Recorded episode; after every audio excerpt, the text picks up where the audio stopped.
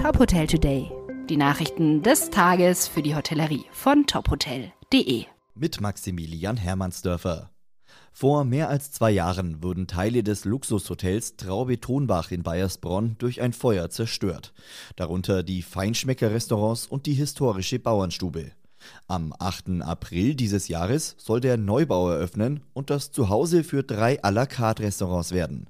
Seniorchefin Renate Finkbeiner sagt, wir wollen unsere Geschichte bewahren, indem wir sie fortschreiben, nicht nachbauen. Das alte Stammhaus wird in unseren Erzählungen und Herzen immer einen festen Platz haben, doch was gewesen ist, ist Vergangenheit. Der Neubau besteht aus drei Einzelhäusern, von denen zwei traufständig zur Straße stehen, während das dritte mittig zum Tal ausgerichtet ist, erklärt der zuständige Architekt.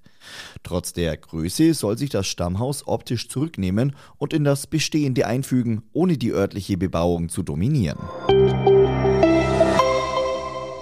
Die Radisson Hotel Group setzt ihre Wachstumspläne aus 2021 fort.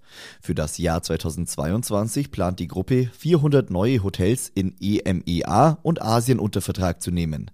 Neben der Expansion im Lifestyle-Geschäft liege ein weiterer Fokus auf dem Ausbau der Angebote im Bereich Langzeitaufenthalte.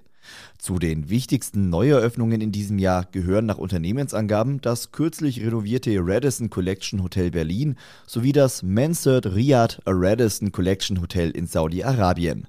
Die Hotelgruppe will außerdem die Urlaubshotellerie ausbauen. Im vergangenen Jahr wurde das Ressortportfolio um 20 Vertragsunterzeichnungen erweitert auf jetzt mehr als 100 Hotels in Betrieb oder in der Entwicklung.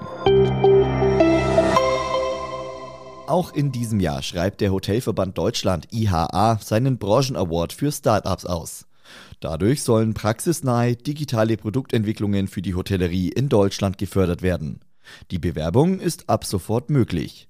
Laut IHA-Vorsitzendem Otto Lindner komme der Digitalisierung und Optimierung von Prozessen im Hotel derzeit eine noch wichtigere Rolle als je zuvor zu. Sie sei ein wichtiger Baustein für das Wiederhochfahren und für nachhaltiges Wachstum in der Hotellerie. Teilnahmeberechtigt sind alle Startups, deren hotellerienahes B2B oder B2C-Produkt seit maximal fünf Jahren auf dem Markt ist und ihr Produkt bereits in Deutschland und auf deutscher Sprache anbieten.